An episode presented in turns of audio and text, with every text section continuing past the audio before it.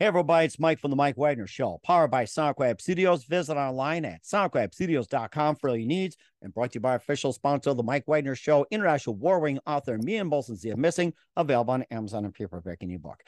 He's backed by popular man, author, lawyer, and first civilian promoted to professor of law at West Point U.S. Military Academy. He practiced law in New York City, also a presenter, prosecutor in Brooklyn. He also won a case in 2012 after West Point retaliated against him uh, for speaking up about wrongdoing. And his new book shows how innocent people can overcome the, the resistance of truth and also makes a compelling case for reforming our adversarial legal system. He was on the program before talking about the cost of loyalty, dishonesty, hubris, and failure in the U.S. military. Now, a new book is about about the failure in the justice system called "The Plea of Innocence: Restoring Truth, the American Justice System." Live, ladies and gentlemen, from the Plus Studios, um, so, somewhere in the United States, uh, the author of "Cost of Loyalty" and backed by a popular man. Just a great conversation, highlights some of the wrongdoings of West Point, and now we're going to do the same thing with the Plea of Innocence, ladies and gentlemen author Tim Bakken. Tim, good morning, good afternoon, good evening. Thanks for joining us once uh, hi, Mike. Good to see you. Thank you very much. Well, it's great to have you on again, too. We talked about the cost of loyalty, dishonesty, hubris, and the failure in the U.S. military. And one thing that still stood out in that conversation was was being disciplined for wrong color of chalk. And I don't know why I got that. So. well, it is true. I was uh, saying that in authoritarian institutions, there are structures and there are rules and regardless of whether the rules seem to make sense if they get institutionalized they will stay. And in this particular instance i guess i was telling the story about how one academic department required uh, its instructors to teach a certain curriculum and they had to write on the board the blackboard certain things with the same colored chalk. So one point required pink chalk another point required purple chalk and a third point required brown chalk. and, and, we still don't use colored chalk except on the sidewalks. So you, you use that. so yeah, that. And, and of course, you know, the book as well, too. Um, you know, you know, the cost of loyalty. We also have the plea of innocence, restoring truth, the American justice system. And before we talk a book, once again, tell us how you first got started in a very quick manner. Uh, West Point, the United States Military Academy, is an hour's drive north of New York City and it's the oldest military academy. It started in 1802, and it had never hired civilians until the mid 1990s. Sam Nunn, a senator from Georgia, and John Glenn, a senator from Ohio, pushed them to add intellectual thinking diversity uh, to the academy. And as a result of that, they were compelled to hire civilian instructors. I was one of them, and I started in 2000. I had been teaching at other colleges. Prior to that, I'd been a prosecutor in Brooklyn prior to that. And I went to West Point and taught constitutional law and criminal law, which I still teach. Mm-hmm. And, and of course, you're no stranger to challenging institutions, especially claiming the military and legal systems and, um, you know, someone who don't value truth. And you also have a new book called The Plea of Innocence, Restoring Truth, the American Justice System. And, um, you, you know, tell us, uh, you know, what first inspired you to uh, write the book? I thought a long time ago about why there's no plea of innocence in the legal system. And routinely, it is the uh, reason why I started thinking, well, maybe there is a place for people who claim to be innocent to have special procedures for them. After all, we have lots of procedures for people who are guilty, and we know they're guilty. For example, we have a rule that excludes evidence that was taken in violation of the Constitution by the police, even though that evidence could connect somebody to a crime. But we don't have any rule that says the police or the prosecution has to go out and find exonerating evidence that could show that somebody did not commit a crime. We have an adversarial system where we say that once charges have been issued, it's up to the defense to pro- provide a defense and it's up to the defense if a client claims that he or she is innocent to go out and find that exonerating information. But what I've uh, argued and what I think is almost without dispute, poor people and people who are in jail pending uh, charges, uh, pending their trial, do not have the ability to go out and find exonerating evidence. And I'd say one asterisk around that, Mike, and that is in reality, almost nobody has enough resources to fully defend himself or herself in a trial against the government. The government has an obligation to prove guilt beyond a reasonable doubt, but it has a lot of resources. Individuals, unless they're very wealthy, will have a somewhat truncated defense.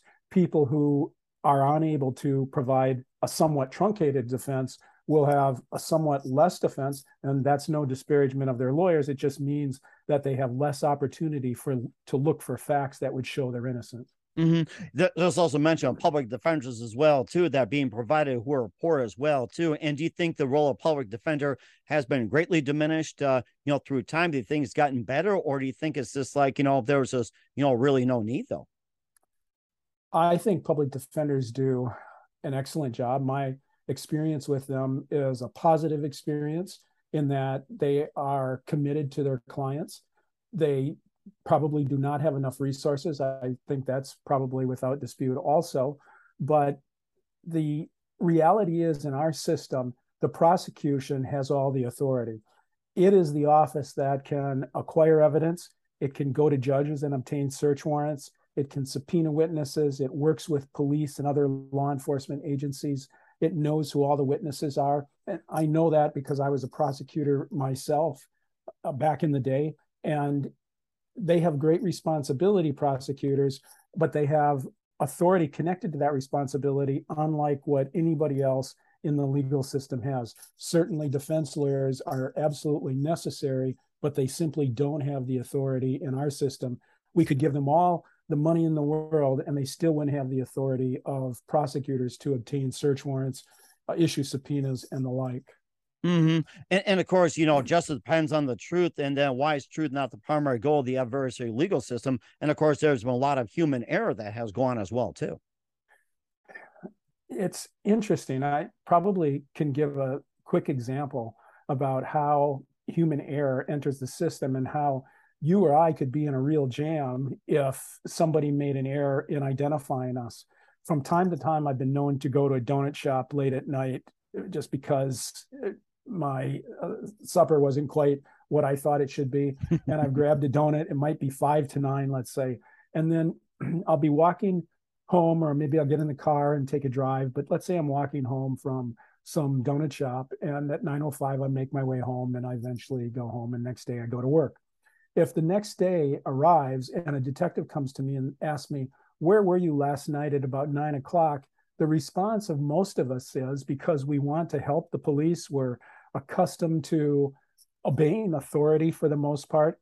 We will say, I was at the donut shop at nine o'clock last night.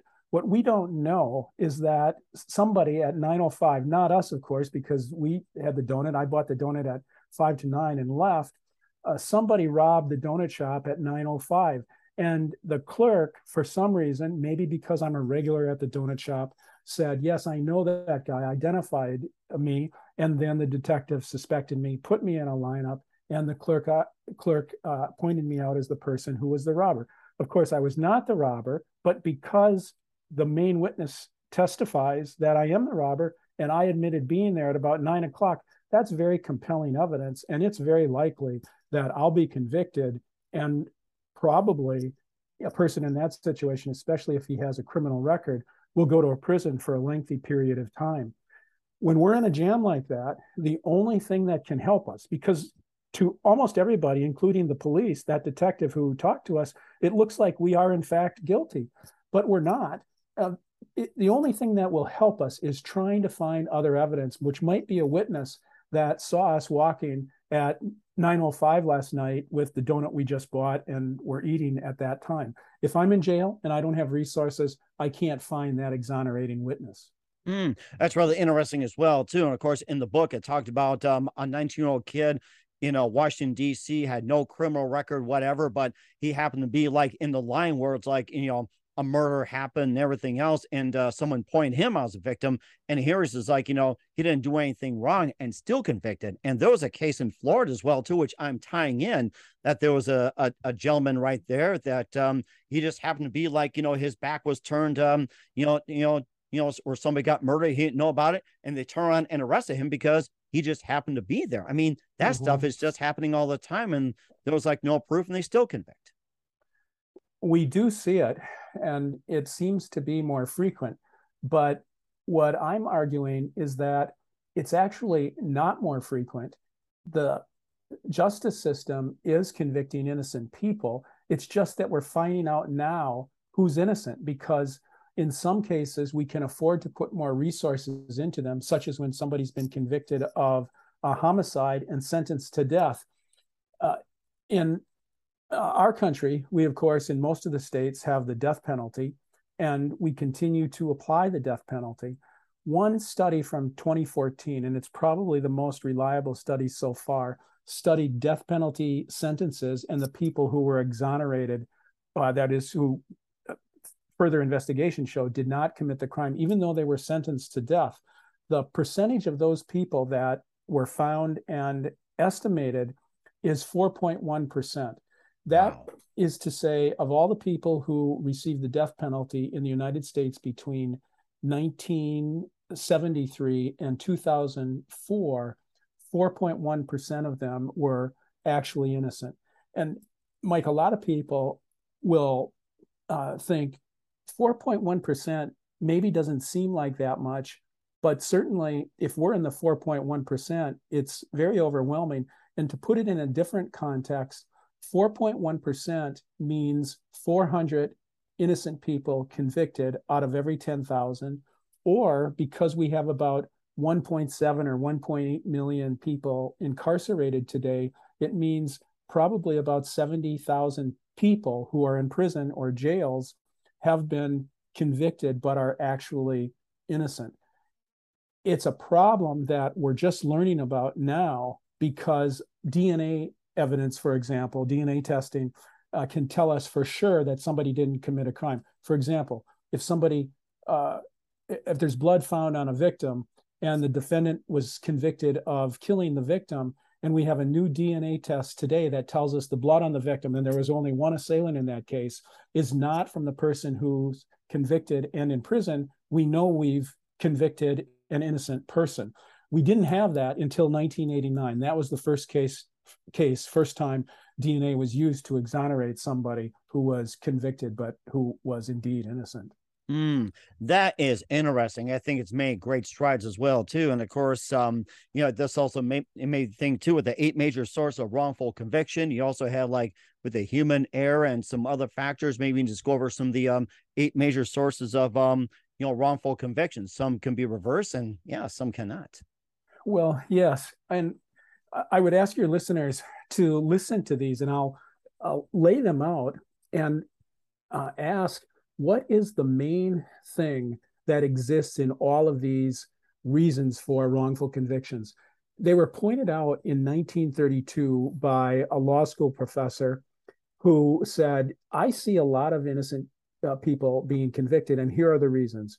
One is wrongful identification by witnesses. They're not trying to uh, say that somebody who didn't do it did it. They're just making a mistake. Second, uh, confessions that are unreliable. People confess to crimes that they didn't commit. In fact, we know that of probably about 3,200 exonerations that we've been able to record in the last 20 years, 15% of the people who are exonerated had pleaded guilty. These are people who pleaded guilty while knowing they committed a no crime. Uh, third reason is that prosecutors make errors or they may withhold evidence.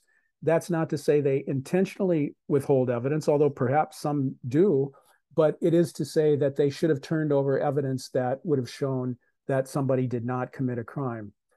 Four, witnesses lie.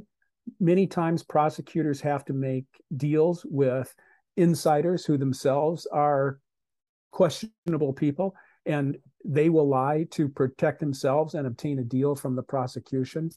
And uh, five, we see, uh, strangely enough, almost nobody really realizes this. And this is not a great uh, number of why people are convicted, but it's one of those things like you see on ESPN every now now and then. Did you know? Did you know that when a family member testifies on your behalf at trial, it is more likely that you'll be convicted of the crime because the jurors, presumably, and this is not my uh, study, but uh, others' study, uh, jurors will believe that the family member is lying to benefit the defendant, and he would have been better not to call a family member in the first place. And then also, eh, we could we could break these up and make them eight, but I'll just add one more for number six: uh, defense attorneys. Defense attorneys, of course, make mistakes themselves. Now, I asked at the beginning, what's the one criterion that overlays all of these? It's not uh, um, DNA, it's not scientific evidence, it's not a person in a lab coat going into a courtroom and explaining what happens. It's human error. And if we knew in 1932 what's causing innocent person convictions, and today everybody agrees that these are the same things that cause innocent person convictions, then despite DNA, despite advances in forensic science, we have to say, we have to concede that human error is inside our legal system and we can't fix it. And that's necessarily so. It will probably exist until the end of time. So, what I'm saying is the only way to overcome human error is to find clear evidence that shows somebody is mistaken. And the evidence in the donut shop case, for example, would be three witnesses sitting on their lawns or on their stoops watching me go by and saying hello to me and they can say I was eating my donut at 905 and therefore was not at the donut shop at 905 committing the robbery. Too bad they didn't ask you what flavor it was. So usually just a glazed donut and hot chocolate. Oh, there you go. I think I'll one up you on that one. We'll go for donuts and talk about that. And of course, you mentioned about um, defendants being scared. Of course, you know, a new process is involved in everything. Of course, you know, a character as well, too. That's also in the book and a very interesting point we'd like to talk about. But first, listen to the Mike Wagner Show at the MikeWagnerShow.com, powered by Sonic Web Studios. Visit online at SonicWebStudios.com for all your needs. Look at a professional website without breaking your budget. Sonic Web Studios is the answer. Sonic Web Studios offers fast, affordable custom web designs at below the competition rate. Call today 1 800 303 3960. It's 1 800 303 3960 or email to support at sonicwebstudios.com.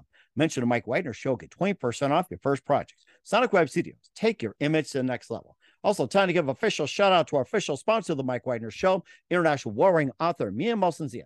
If you love fast paced mysteries, you'll love Missing by Mia Zia, available on Amazon and paperback and ebook. Missing is fast paced and intriguing with an unforgettable twist. Takes place in four countries, two strangers, one target where truth is illusion and those you love will be the first go missing. It's available on Amazon and paperback and ebook. Missing by Mia Molson has got great reviews. And Eve 11 enjoys by Howard celebrities, including Joanna Cassie, Forbes Riley, and Williams. So grab your copy today for Goes Missing by Mia Molson available on Amazon. Also, check out the Mike Wagner Show at the MikeWagnerShow.com on over 40 podcast platforms. Take the Mike Wagner Show with you on any mobile device. Subscribe to the Mike Wagner Show on the YouTube channel. Follow the Mike Wagner Show on Instagram, Twitter, and TikTok today. And for great gift ideas, go to Amazon.com. Check out the Mike Wagner Show podcast. T-shirts, pop sockets, throw pillows, tote bags, and hoodies. Makes great gifts 24-7. Go to Amazon.com. Check out the Mike Wagner Show podcast. And for more great gift ideas, go to Amazon.com slash and Molson Zia for great books like Missing, Once, and Wrinkles. Also t-shirts, pop sockets, hoodies, and more. And support the Mike Wagner Show on Anchor FM, PayPal, and the MikeWagnerShow.com. Make sure you do so today. We're here with author uh, Tim Bakken of um, The Plea of Innocence, Restoring Truth to the American Justice System here on the Mike Wagner Show. And um, also, we talked about, you know, how um, innocent people are being, um, you know, convicted wrongfully. There's also character as well, too, like, say, um, you know, a, a previous um, criminal walks into a, a donut shop, just wants to grab a donut and walks out you know, he's committed some crimes before too, like say robbery, assault, and battery. And all of a sudden you hear like about um, let's say, for example, a shooting going on like three blocks away from the donut shop. He gets convicted, but he's not involved. Has that been really common? Well, we're never quite sure how common it is because we're not sure how many innocent people are actually convicted. And based and on not, character, right. but yeah. Uh, and so that's a conviction based on character in some regards. But what we do know is that once somebody has been arrested, and there are lots of people who have criminal records and have dealt in some difficult situations. One estimate is that 80 to 100 million people in the United States have some form of a criminal record. Since 1989, the number of arrests in this country exceed uh, 400 million. There are 10 million a year now, and that's very low. compared to past years. So we have hundreds of millions of arrests, we have tens of millions of convictions, and in that midst, we have only about 300, uh, sorry, 3,200, 3,300 exonerations. For that person that you identified, Mike, he is apt to be at some point in time, if he continues to deal with questionable characters, caught up again in the legal system. When somebody is arrested, two things that supercharge the likelihood that he'll be convicted, other than the evidence, of course. Anybody who's arrested, even if he's innocent, he does look guilty because otherwise he wouldn't be arrested in the first place because you have to go through police, prosecutors, and a judge just to get to a trial are the age of the person and the question of whether or not he has a prior conviction. The people who commit a large percentage of the crimes in this country are late teenagers and people are in their early 20s. And if someone has a prior crime, it's likely, well, I don't know, likely, that might be too strong. It's likely that he'll have a greater chance of being convicted if he testifies because the jurors will look at his prior conviction. That often comes in when somebody testifies. And unfortunately, even though they're not supposed to, it's very difficult to unring the bell, as people say, and tell the jury uh, his prior conviction shouldn't be used by you to think that he committed the current crime. Therefore, instead of testifying and have his, having his prior conviction exposed to the jury, what he might do is not testify, in which case he doesn't get to tell his story. He might be an innocent person, but he has to remain silent because of procedures in our legal system. Mm-hmm. And of course, you know, the right to remain silent, and it's also putting a lot of pressure as well, too. And um, you also encourage uh, people to speak up. And it seems like the right to remain silent is just putting more pressure, you know, defense lawyers and uh, whatever else. And it's also causing a lot of fear, too. And if the person speaks up, it's like, you know, what if his life is in danger? You know, that sort of thing where it's just like, you know, they're encouraged to speak up instead of uh, remain silent. Yes, they are encouraged uh, to speak up, but uh, that, of course, can be a dangerous proposition. Any prosecutor in a large city knows that, or even in a small city where people know everybody, it's a dangerous proposition because people who are uh, under criminal indictment are very apt to strike out if they can get away with it. But my point is that instead of focusing so much on procedures as we do in our system. And I believe in the procedures because they come from the Constitution, and judges have said various procedures, like the exclusionary rule, we have to throw out evidence that the police obtained in violation of the Constitution. There are some good reasons for that rule, but there is a cost to that. And when you throw out evidence that shows that somebody's guilty, then that guilty person is likely to be without responsibility when that person should have responsibility. But what I'm saying is, in the Dunkin' Donut case, for example, that person who was arrested had all the procedures that he was due, but he could still be convicted. What he really needs is not more procedures or better procedures because the detective acted properly, the judge gave the jury the correct instructions, is additional evidence, not procedures. How does he find the witnesses, the people who saw him at 905 eating the donut out on the street and not being in the donut shop robbing the clerk? Mm, that's a rather interesting point too, and um, I've I've also heard stories about that too. And does it surprise you that the Supreme Court has never held that freestanding claim of innocence based of relief for under the Constitution? It is somewhat surprising, but very few people uh, who believe in the procedures. Most Americans believe in procedures and processes. We all want them if we're falsely accused, certainly. Don't recognize that even if all the procedures have been followed and somebody still appears to be actually innocent, and he, let's say he's appealing his case, he was found guilty for whatever reason, but he's appealing his case and there's some evidence that comes out that indicates that he might, in fact, be innocent and not guilty.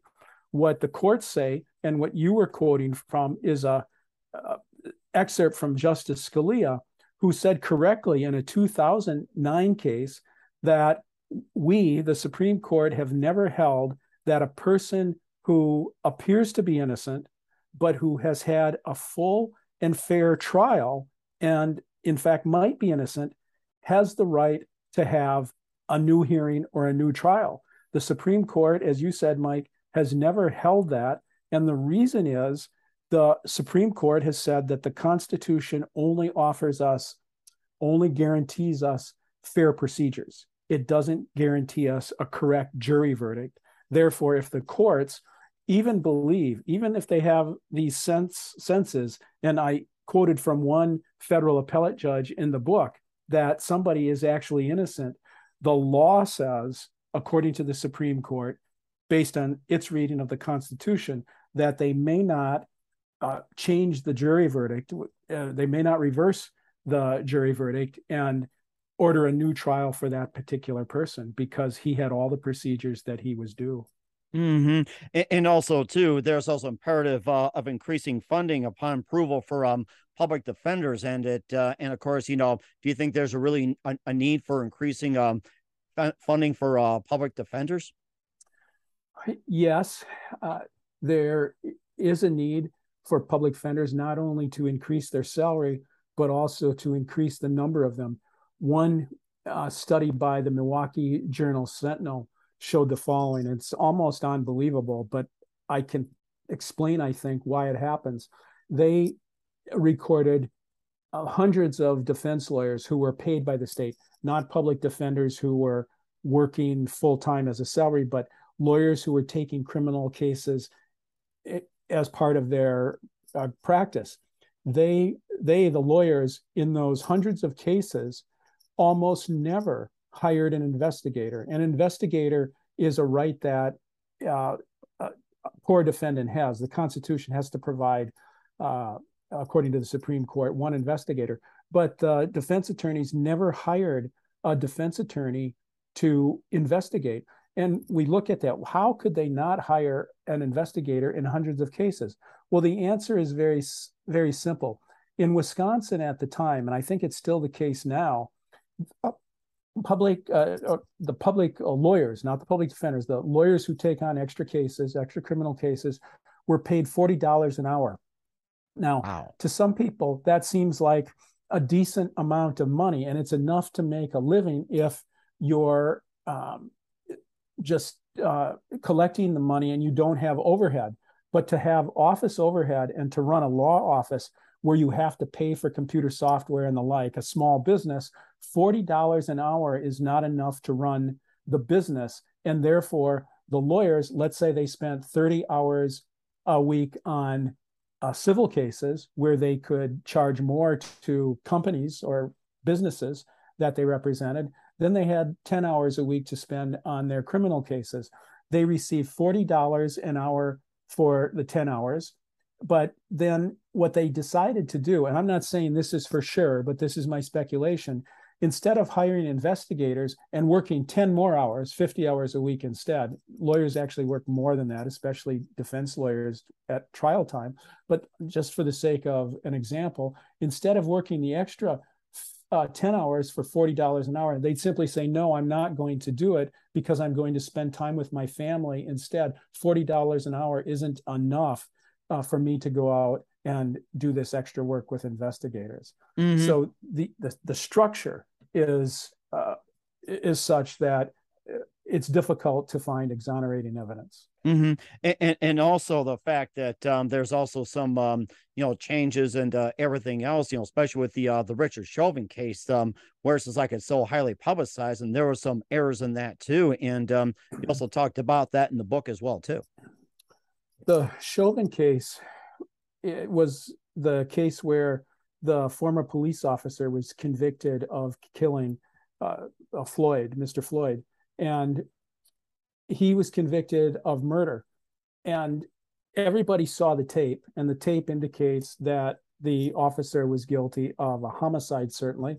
Whether it was the top count of murder or something less, I think there's some a question about that. We'll see what the Minnesota Supreme Court has to say on that. But what happened in the Chauvin case is that the judge decided to make the jurors anonymous. That's a very extraordinary thing in our society. I note one case, I think it's from 1979, when for the first time in American history, a judge, because the defendants were involved in organized crime and were a threat to bribe the jurors and uh, harm the witnesses, held that the jurors would be anonymous. That was the first time in our history.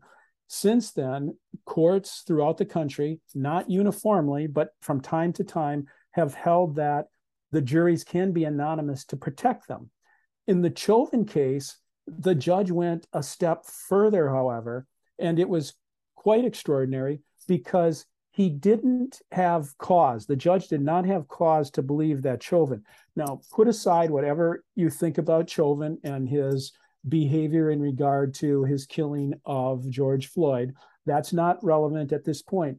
The judge did not have any cause to believe that Chauvin was a danger to any witness. He was an isolated person for the most part who had only a defense lawyer to help him. And he was not a threat to influence the jurors, to bribe them in any way. But nonetheless, the judge made the jury anonymous because he, the judge, believed that the community outside would influence the jurors. So, what I said further is that some research indicates that anonymous jurors are more likely to reach guilty verdicts. So, Chauvin, while he probably consented to that anonymous jury, should have disputed the anonymity of the jury from beginning to end. And uh, from a citizenship point of view and a societal point of view, anonymous juries are only a very last resort when a defendant is likely to harm witnesses or to bribe jurors. And that wasn't the case in the Chauvin case.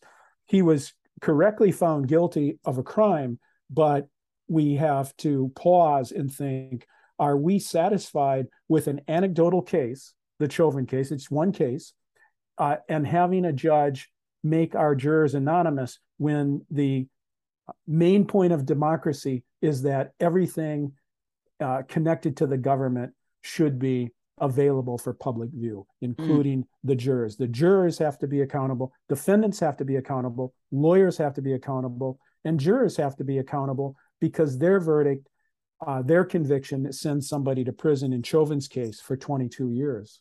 Mm. And, and, of course, you know, I I don't I I don't hold any certain points of um give my opinions on the Chauvin case as well. Too, of course, he had the DNA, which is really you know taking uh, prosecutions to next level. What do you think about like you know uh you know videotape and also like you know body cams? Do you think that's like the next DNA? Do you think that's really helped or kind of like kind of like hurt it? I think that body cams and video are necessary because whether we want them or not, they will occur.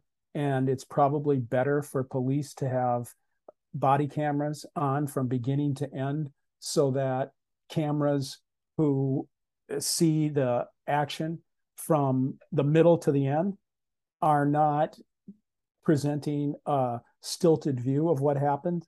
And if the police are acting properly, this is an obvious argument, then they should be happy with body cams and they would be satisfied that their behavior is examined from beginning to end.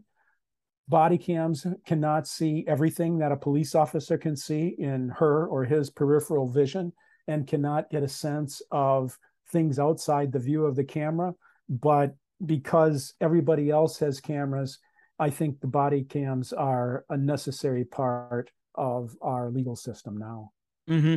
And, and, also, too, another thing as well, too, we talked about the right right to remain silent, and also, you know, you know, people not speaking up and everything else. It makes me think of the Fifth Amendment as well, too, where you have a right not to testify. Do you think, um, you think they're still using it, um, you, you know, just as opposed to? Do you think it's taken to the next level, or do you think it's been abused, the Fifth Amendment?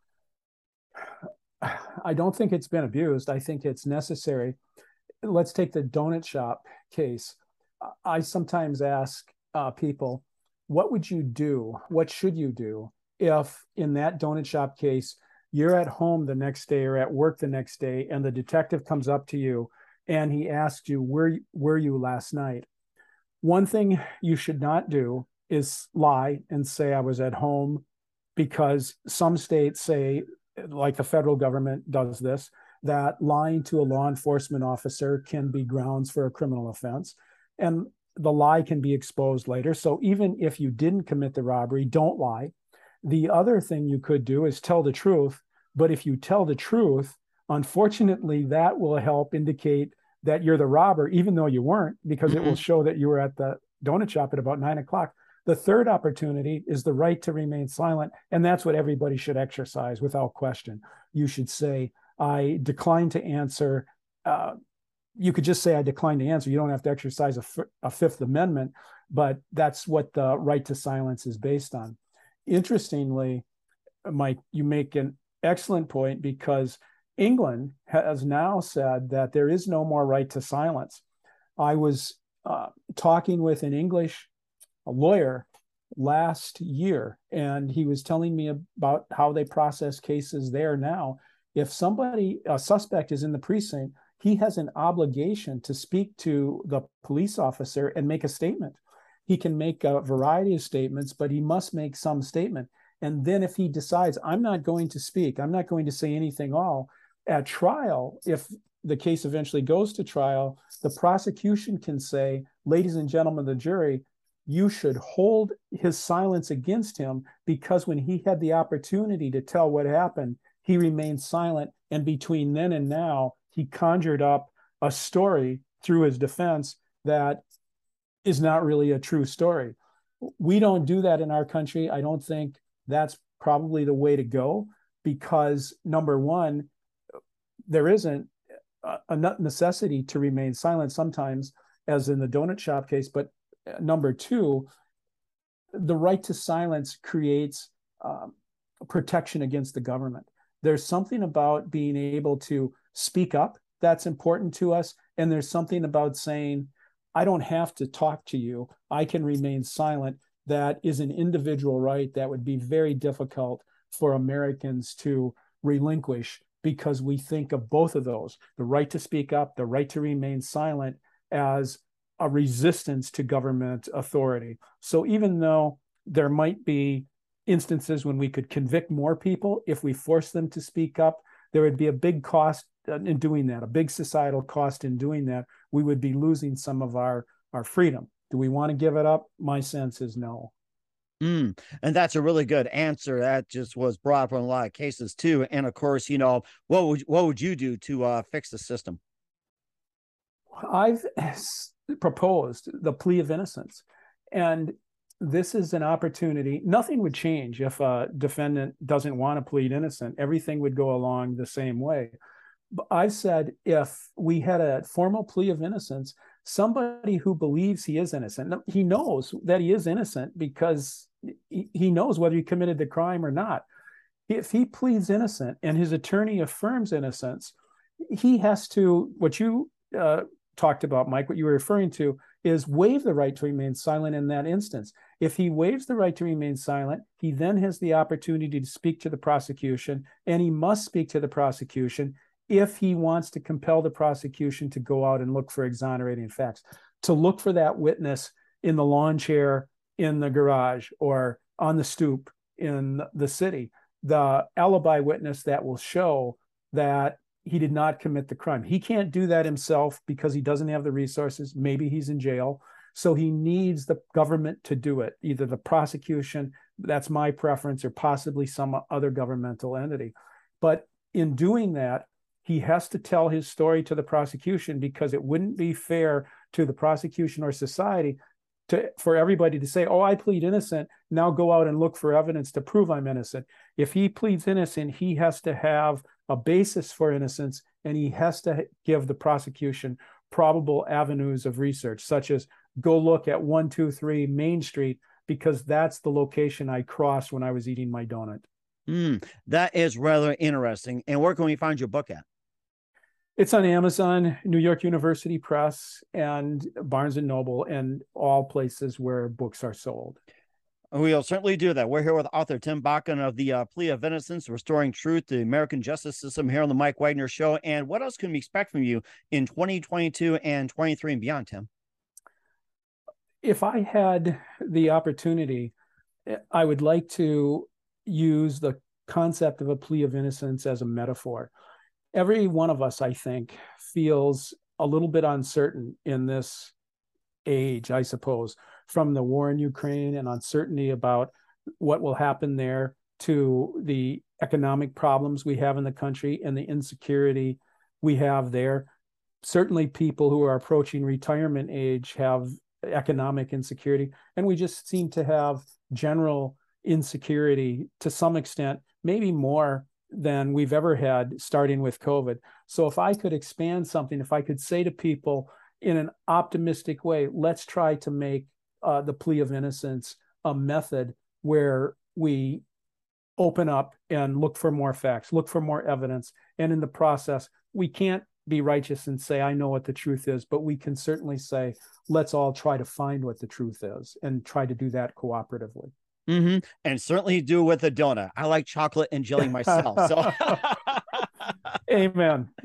You got it. We're here with author Tim Bakken of The Plea of Innocence, Restoring Truth, the American Justice System here on the Mike Wagner Show. Tim, a very big thank you time. Always great to have you on. Looking forward to it soon.